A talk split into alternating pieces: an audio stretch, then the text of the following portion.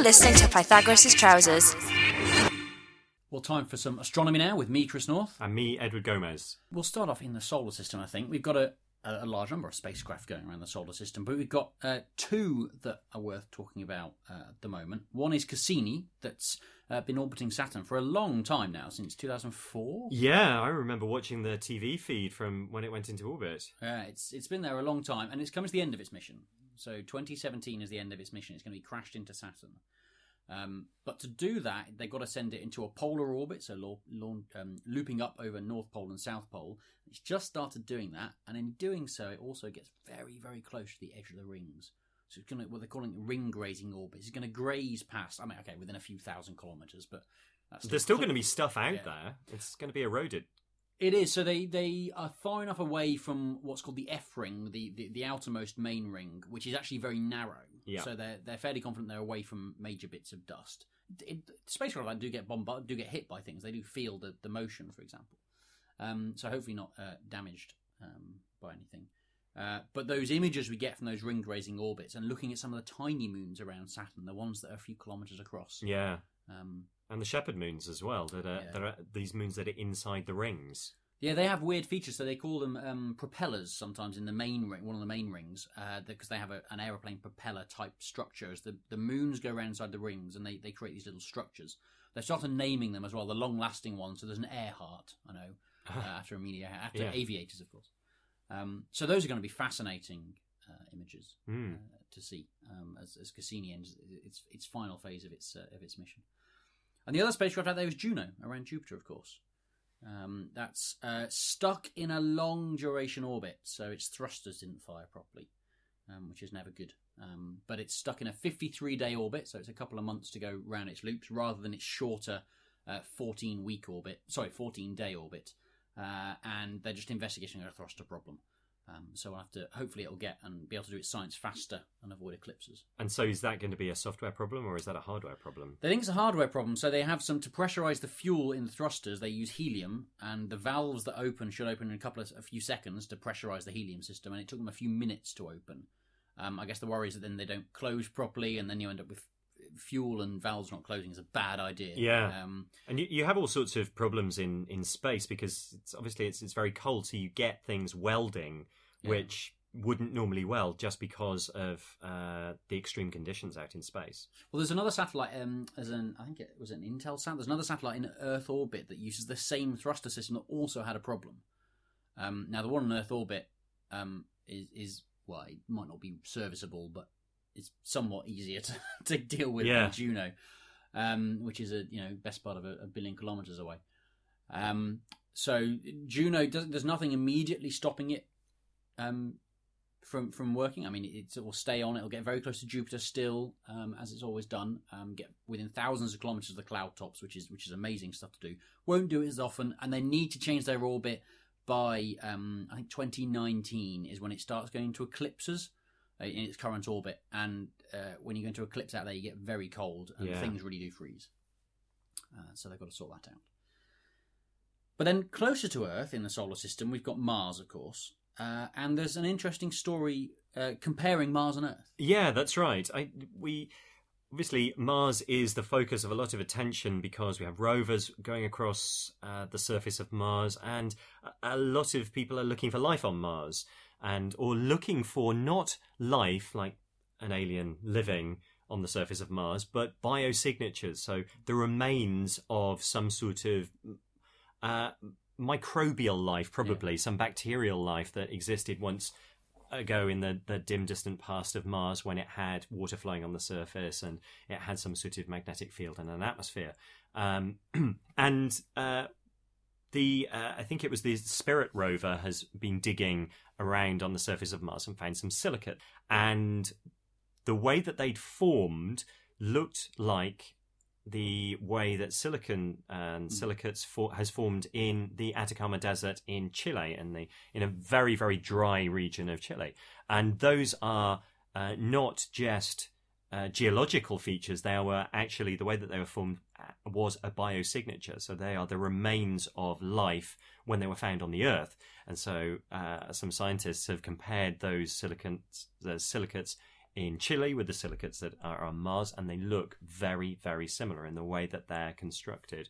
So uh, it's it's not a smoking gun, Mm. but it's still a very, very interesting pointer. Could this be a biosignature of something uh, that's gone extinct that was on the surface of Mars? Well, we we have seen this before. There was the in the was it 1996. The uh, there was a meteorite that had what was thought to be worm-like structures, uh, tiny, tiny worm-like structures in there. It was an ALH nine six zero zero one or something, like that. Um, I can't uh, believe you remember that. it was something like that. I can't remember. I don't know why I remember that. Um, and and those turned out to be false alarms. So They did, yeah, and that was uh, I, I can't remember if that was contamination of the sample or whether that was that uh, just because they looked with a, a very very detailed microscope, a scanning electron microscope, and uh, they the structures are the same sort of structures that you always see. Um, so that was yeah, that turned out to be a red herring. Yeah. So it'll be whether whether this one um, proves to be, uh, you know, a, a, a, as you say, it it's a signature. It, well, it might be a useful signature for there being life, or it might be a signature of actually ten different things, one of which is sometimes Exactly, life. Yeah. And you know, in science, it's very difficult to prove something. It's but it's a lot easier to disprove something. So I suspect we'll find out relatively soon whether we can uh, count this out or whether you know we need to investigate more. Mm, interesting times. Moving further away from Earth, uh, we've got some stuff uh, involving stars. So first of all, you know, what do we call stars? They have all sorts of names. Um, Yeah, some of them have long, boring barcode type names, and others Yeah. have rather nice Uh, names. and there's also in between there's the what's called the Bayer designations, which are the ones that are called Alpha Ori- Orionis and Beta Orionis for the the brightest stars in various constellations. Lots of different ways of calling them, but the International Astronomical Union, which is the international body that essentially decides what things are named, planets and moons and asteroids, decides what they're named, has started saying we have a list of star names uh, that everyone can now agree on, which can be simple as just the spelling uh, of the name. Um, which can be uh, which can be difficult. So uh, a case in point is Proxima Centauri. We've been talking about that over recent months because a, an- uh, a planet has been discovered going around Proxima Centauri. It's the nearest star, but only now have we got actually. No, this is the official name. Um, so this will hopefully um, maybe clear up some confusions in the future, perhaps.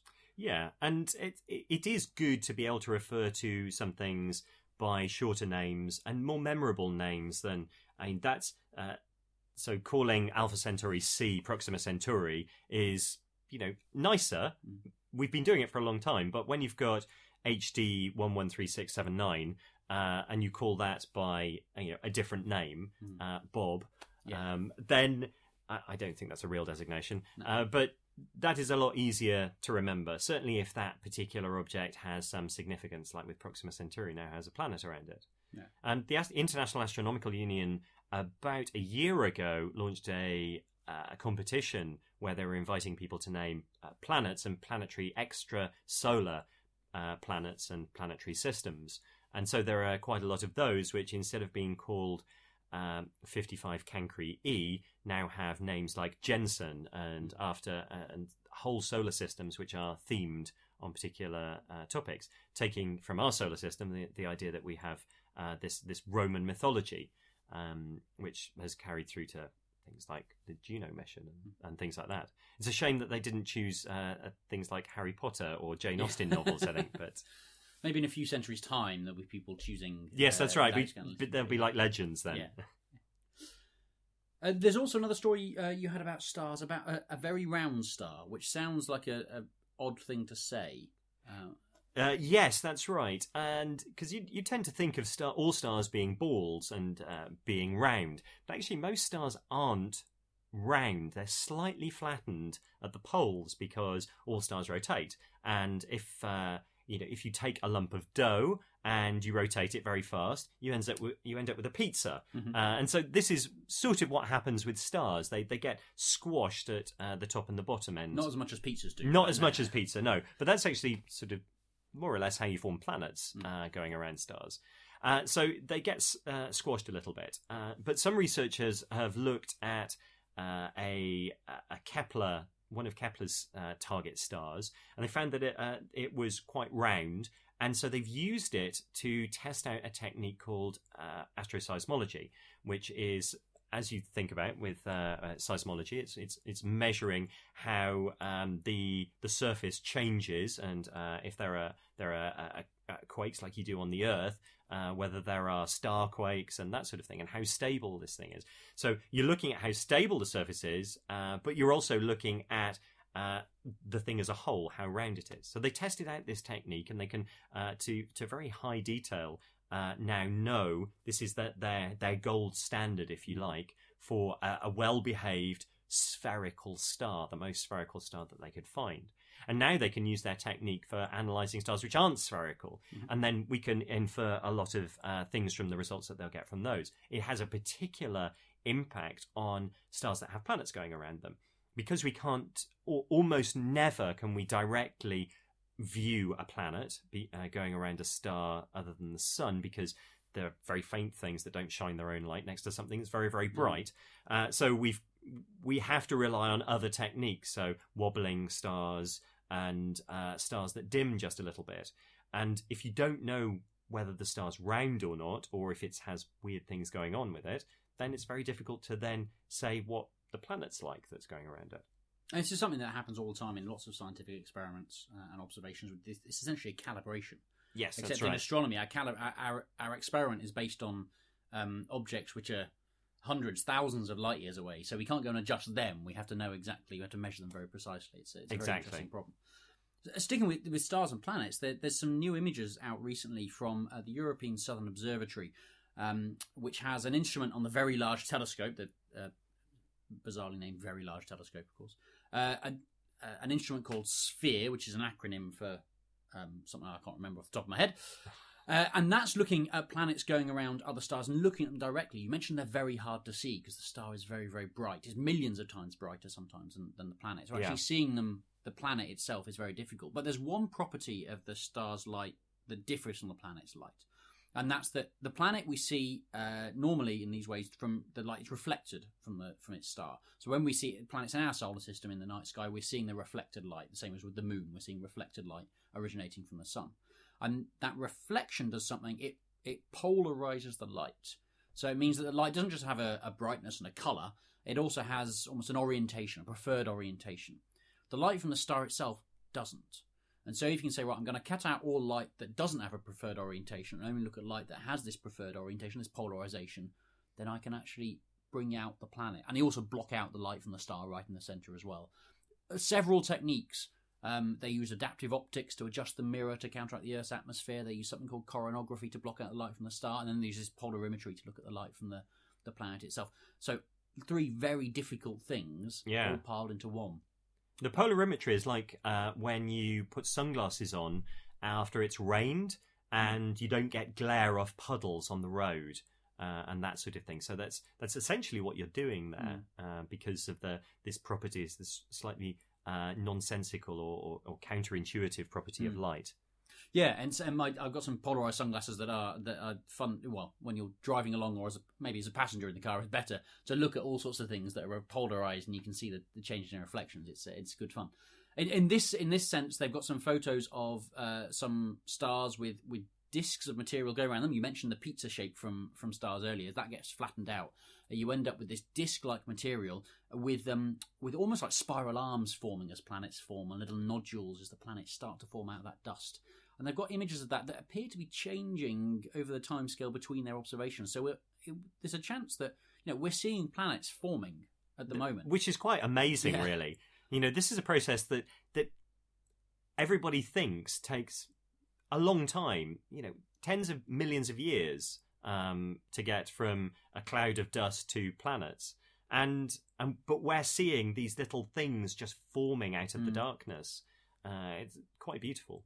Yeah, and the, the images are staggering as well. So on, on the, the ESO, the European Southern Observatory website there. Any more stories or no? So I think I think that's a that's a, a good roundup of uh, of the news. Um, we can come back to uh, to Earth now, and actually to the other side of the world, to Australia, where there's a, a telescope, actually a radio telescope. This is because astronomers look at the sky in all sorts of different ways, and not just light we see with our eyes, or visible light. We also look at other types of light, such as radio waves, and radio telescopes often look very different to optical telescopes. They tell us lots of different things about the universe. One particular radio telescope that's uh, been in the news recently is the Murchison Wide Field Array uh, out in Western Australia, and it's the the telescopes have produced a, a, survey of the entire sky, or at least that bit you can see from Australia, called the Galactic and Extragalactic All Sky Murchison Field Wide Field Array Survey, or GLEAM for short. And we'll stick stick for GLEAM. Stick with GLEAM uh, for the time being. To find out more about the MWA, this Murchison Wide Field Array, and the, the survey it's produced, I spoke to Dr. Natasha Hurley Walker from the International Centre for Radio Astronomy Research, and I began by asking her what radio astronomy tells us. Radio astronomy gives us uh, a view of the high energy physics in the universe. So when you're looking with optical light, you know you're, you're seeing stars, you're seeing the local universe. Uh, when you're looking with radio, you're you tend to be seeing synchrotron radiation, which comes from electrons spiraling around cosmic magnetic fields. And so you see this wherever you have in the universe plasma and magnetic fields. So things like our own galaxy, things like distant galaxies, supernova remnants, um, anything that can produce magnetic fields and electrons. So with the with radio astronomy, we're building a, a map of those sort of high energy processes.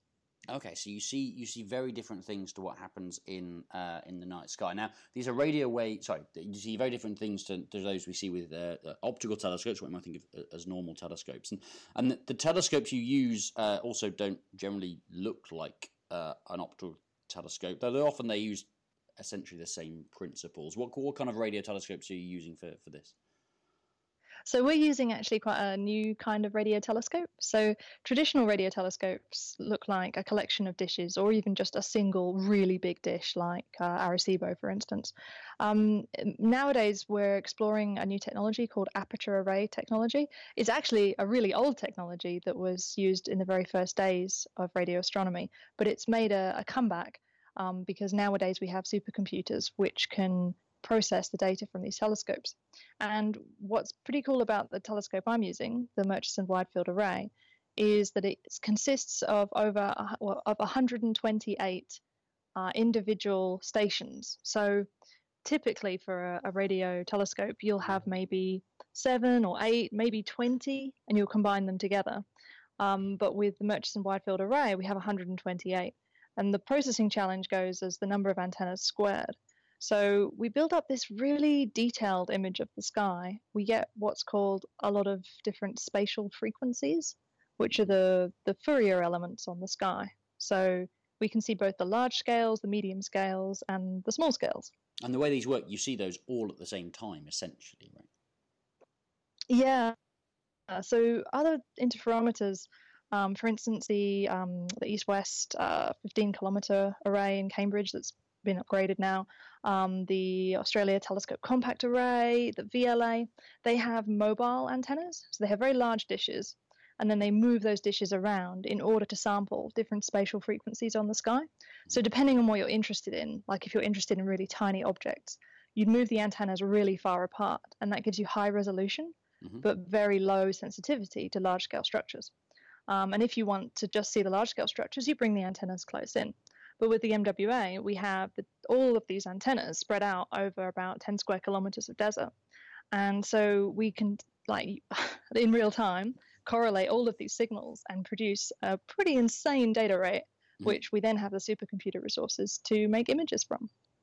Uh, one, of the, one of the other things that affects telescopes uh, of all kinds, optical and radio telescopes, is you, you sort of alluded to it there that if you make something very big, if you make a telescope very big, you can see finer detail on the sky, but you you typically also see uh, a, a, very small patch of sky at any one time. And so that's meant that previous radio arrays, radio telescopes that have had lots of telescopes spread far apart, can only look at one tiny patch of the sky at a time. And so making a bigger image can take a very a big image at high resolution can take a very long time. And that's really where one of your great advantages is, I guess.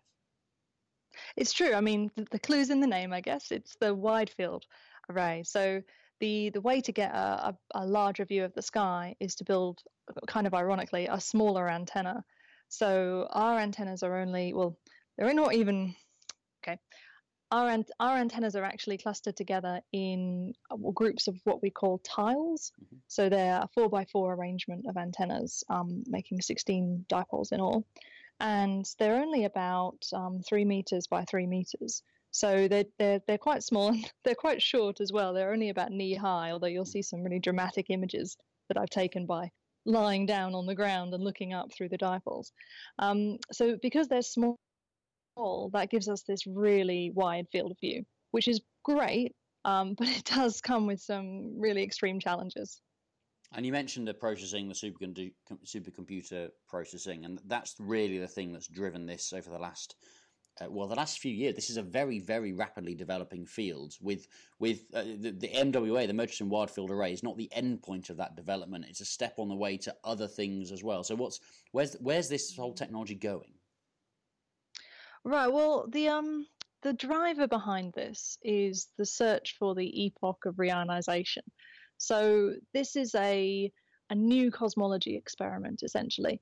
Um, I'm sure listeners will be familiar with the discovery and then the exploration of the cosmic microwave background mm-hmm. um, through the 80s, 90s, and um, early 2000s. And that's given us this fantastic view on the very early universe. So, just after the universe became transparent, those photons, you know, left the surface of last scattering, and then they've been redshifted down to the microwave um, regime.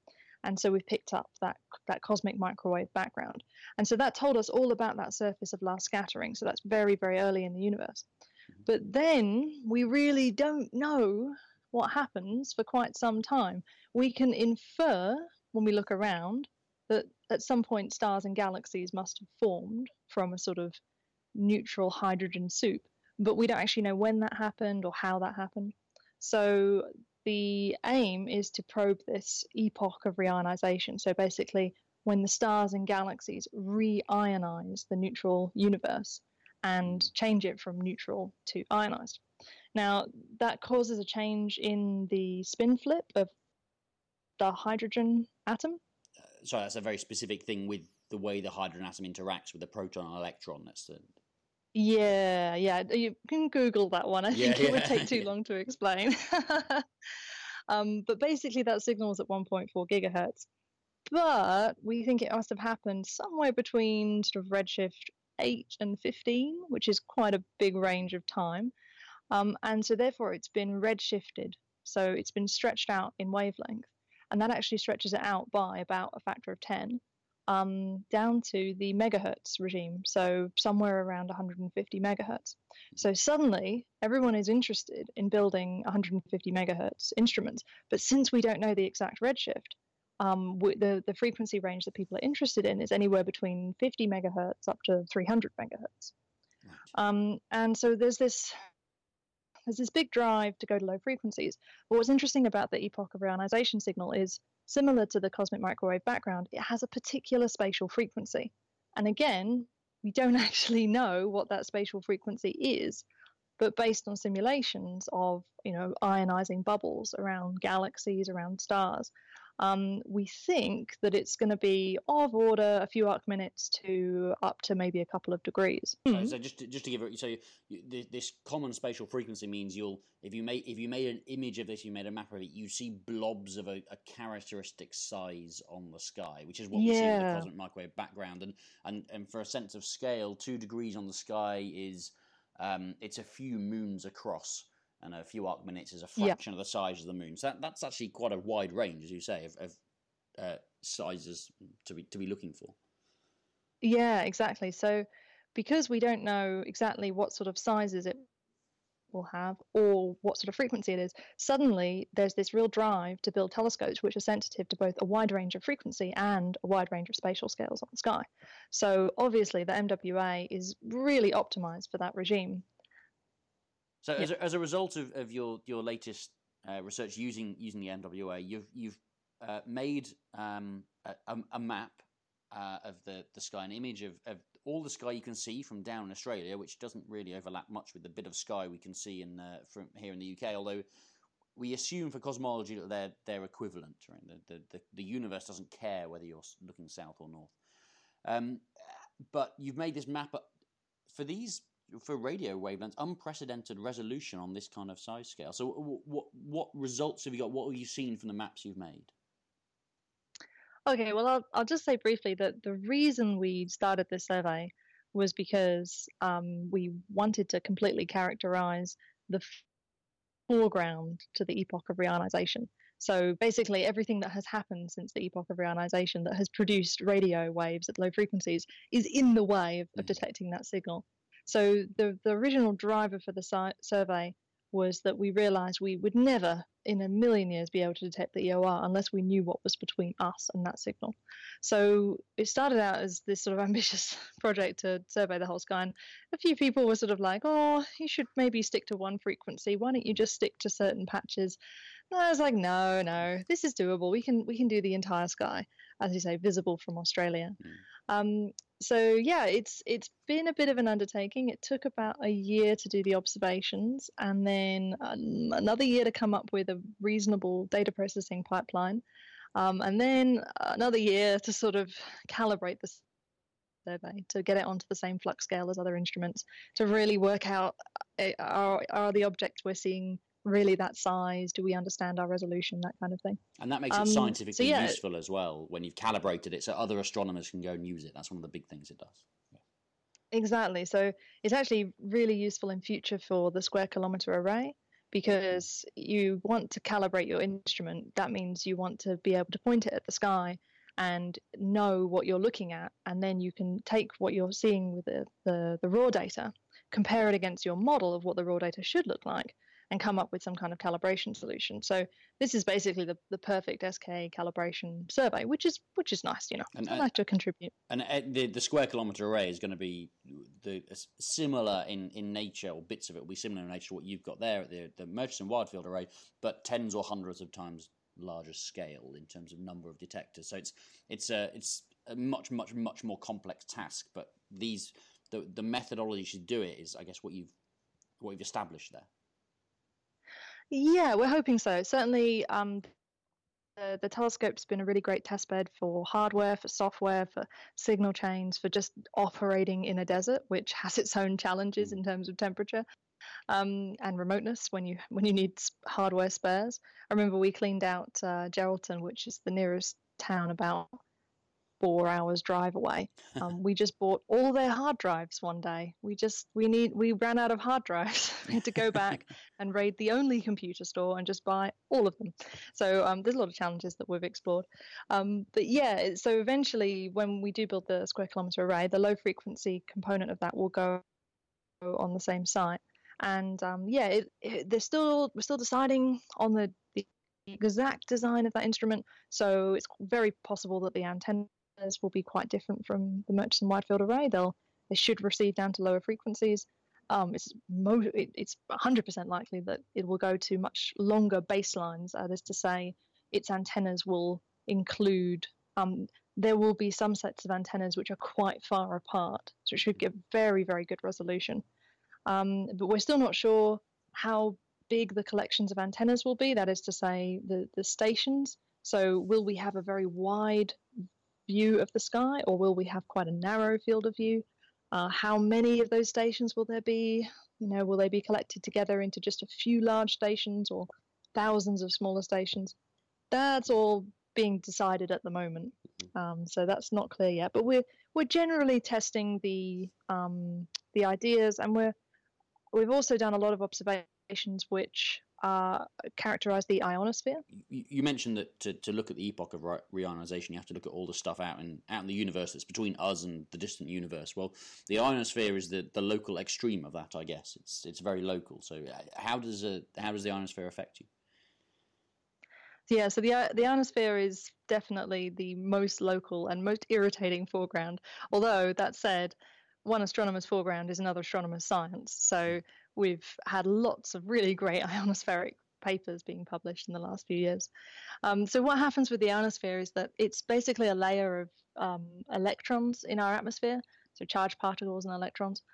And the way that affects radio waves is both to re- refract them, so they are bent at an angle depending on their frequency. So it's actually a, a wavelength squared dependent effect, so it's chromatic um, and also to change their polarization, so to, to, do, to cause Faraday rotation. So, for all of our distant sources, we want to understand their astronomical signals, but then these signals are distorted by the ionosphere.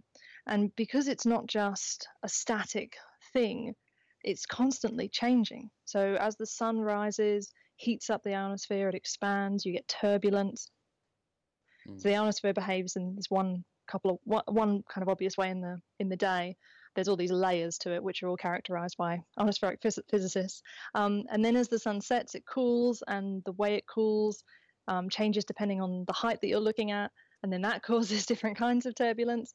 And so, for, for those of us who are trying to observe astronomical sources, it's changing the positions, it's changing the polarization.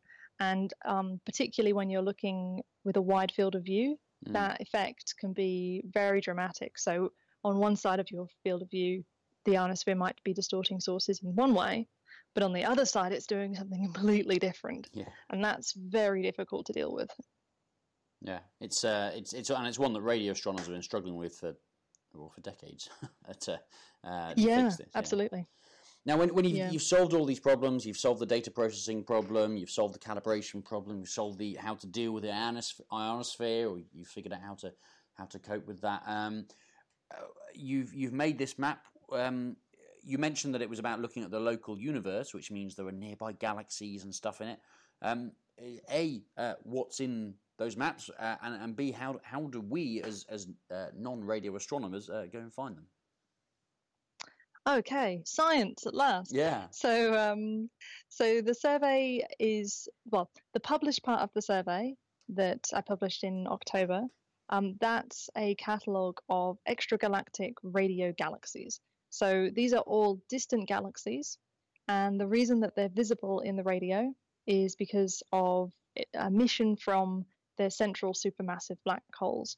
So at the center of every single one of these 300,000 galaxies is a supermassive black hole uh, with some kind of accretion disk. So it's it's tearing, pulling in um, nearby stars or clouds of gas. It's ripping them apart, and then that accretion disk, it oh well, this is something that astronomers don't still quite understand, hmm. but the accretion disk has very powerful magnetic fields, the black hole has magnetic fields, and these cause material from the accretion disk to be launched out um, along the axis of rotation of the accretion disk. Hmm. So basically, from the center of every one of these galaxies, there's one or two big plumes of superheated plasma moving into space at nearly the speed of light. Where you've got plasma, you've got electrons, we already said you've got magnetic fields. So Bing, you've got synchrotron radiation, which is visible in the radio.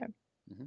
So I've spent the last few years building this survey of hundreds of thousands of radio galaxies, and it really hasn't been done at these frequencies before because older instruments that were looking at these frequencies either had really terrible fields of view or really terrible resolution or both.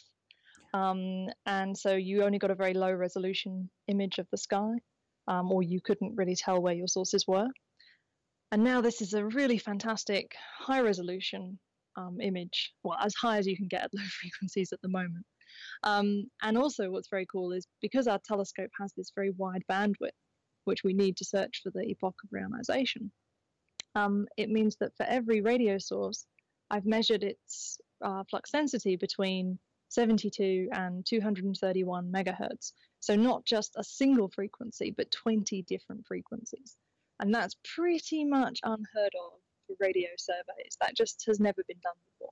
So if, we take an analogy with, with, with optical astronomy there, I mean, it's the equivalent of saying, well, there's a galaxy there. I know how bright it is. Is one thing, but then in optical astronomy, using using visible light, the moment you start looking at what color is it and and uh, and and how it looks at different colors, at different wavelengths of optical light, you can really start to check out what it's made of, how old it is, whether it's forming stars. There's an awful lot more information there than just from just its brightness. So that that wavelength range, that sort of color range, if you like, is really important for understanding these galaxies. Exactly, exactly. So, um, as you're saying about galaxies having different colors, um, I've essentially made a radio color image of the universe, which is really very pretty as well. I have to mm. say, it's not just physically interesting; it's very beautiful. Um, and so, as an example for how that color helps us understand the universe, um, in this 300,000 radio galaxies, most of them appear in radio color um, as kind of orange. So that is to say, they are bright at the low frequencies and dim at the higher frequencies. Mm-hmm. So if you imagine the low frequencies are red and the high frequencies are blue, they look kind of orangey red. Um, but every so often, there's a blue source. So about oh, one to two percent of the these um, radio galaxies are actually blue, and so that means they're bright at the high frequencies and dim at the low frequencies. So they look kind of blue. Now that actually tells us about the environment around the supermassive black hole. So basically, as those jets are launched, if they are surrounded by like a dense medium, that will preferentially absorb the lowest frequencies and uh, let the high frequencies out. And so that makes it appear blue. And we think that that happens um, either in rich clusters of galaxies or possibly just when the jet is starting out and it hasn't punched through all of the material around the host galaxy. Mm-hmm. So, um, by combining this particular sample with other wavelengths of data, we can really start to understand the physics of like how black holes produce jets and why do some produce jets and others don't. So really, really get into the, the, the grips of these individual galaxies and, and seeing how they how they evolve. So it's there's a place where we can go online to, to actually look at these maps. You mentioned their their beautiful maps. There's all the colours of the galaxies. So how do how do we go and find this online? So there's two different ways. So you can go to gleamoscope.icrar.org, which I constructed using your fantastic chromoscope framework. Um, and basically, it's uh, a, a, an interactive viewer. You can scroll around and see um, lots of different frequencies. So the optical, the X-ray, the gamma. I got all from the Chromoscope website, but I have put in the Gleam survey as a new view on the radio. And so you can scroll around about 75% of the sky. Unfortunately, I could not survey the northern hemisphere because I can't see it. There's a planet um, in the way. But you can survey. Yes, the, the Earth is in the way. Um, but you can scroll around the rest of the sky. You can zoom in. You can right click and search um, for different objects uh, on Simbad, an astronomical website, and um, yeah, just generally have a play. Um, the other way you can do it is if you have an Android phone, and I apologize to all the iPhone users out there, um, you can go to the Google Play Store and you can look for the Gleam survey.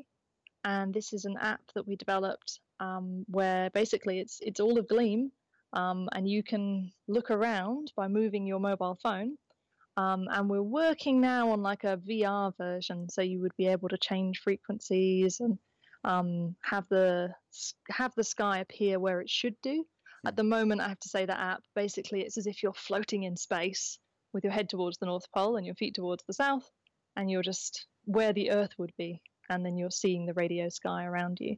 Um, so yeah, they're both pretty cool. Um, I, I just sort of felt that it was important to let people see this survey since essentially science is a you know taxpayer funded um, kind of quest for knowledge for everybody, not just for those of us you know actually sitting behind our computers tapping away. But if I can give this back to the world and have people see it, I thought ah, I should definitely do that. So there's two different ways of checking it out. Um, yeah, hope people have a look. And I think one of the things we found when, when we made Chromoscope initially, which is the, the sort of broad range of wavelengths from gamma ray to radio, as you mentioned, we we found stuff that um, we didn't. I mean, uh, the, astronomical commu- community may have well existed, but we found stuff that we didn't know was there. You get some fascinating ways of looking at the sky when you when you can actually play around with it, which is uh, re- which is really good fun. And having looked at the Gleamoscope, uh, the Gleam specific version, it really is uh, uh, wonderful to to see and to and to browse around. So uh, it looks great. Yeah, yeah, I'm really pleased with it, and um, we even made the the New York Times, which was nice. They I find this a little bit ironic, but they in their printed weekend version, they had a an article about the online viewer, which was somewhat baffling because on the online version you could use the online viewer, but then they printed it into the newspaper. So just had a bit of a bit of a 21st century confusion moment there. Sort of, does that really make sense? Well, yeah. Anyway, New York Times, that was good. And of course, it, it came up on Reddit, and people were already saying, "Oh, well, I want it to do this. I want it to do that." So I was like, "Well, go to GitHub, yeah. download it, and you know, if you want to, you can make it make it do what you want it to do." Ah, excellent, good stuff. Um, well, it's it's a, as I said, it's a remarkable uh, image to sort of go and look and browse around and, and explore. It's uh, wonderful science, and as you mentioned earlier, is on the way to um, uncovering what happened to the, the, the, the formation of the first uh, stars and galaxies. Is uh, uh, in a, a, a, really key stepping point to understanding um, what was going on in the early universe. So. Um, lots to do, and I, I, wish you luck with with continuing uh, this research and working towards that square kilometer array in a, a in a decade or so. well, yeah, hopefully sooner, but I, don't tell don't don't um, ask me for a timeline. We'll see. Um, I hope to work on on it all, and I'm really looking forward to it. I think the survey's been a lot of fun, and um, we're looking forward to using a, uh, an expanded version of the MWA um, to do an even bigger and better survey so yeah, I hope it's great fun for people to play around with, and it's already proving crazy useful for the astronomical community. Thanks a lot, Chris. All right, Natasha, thanks very much. You've been listening to Pythagorean Astronomy, an extended version of this month's Astronomy Roundup from Pythagoras' Trousers, a weekly science and technology radio show presented by me, Rhys Phillips. You can catch up on full episodes of Pythagoras' Trousers, subscribe to our podcast, and get in touch by going to www.pythagoras-trousers.radio.fm.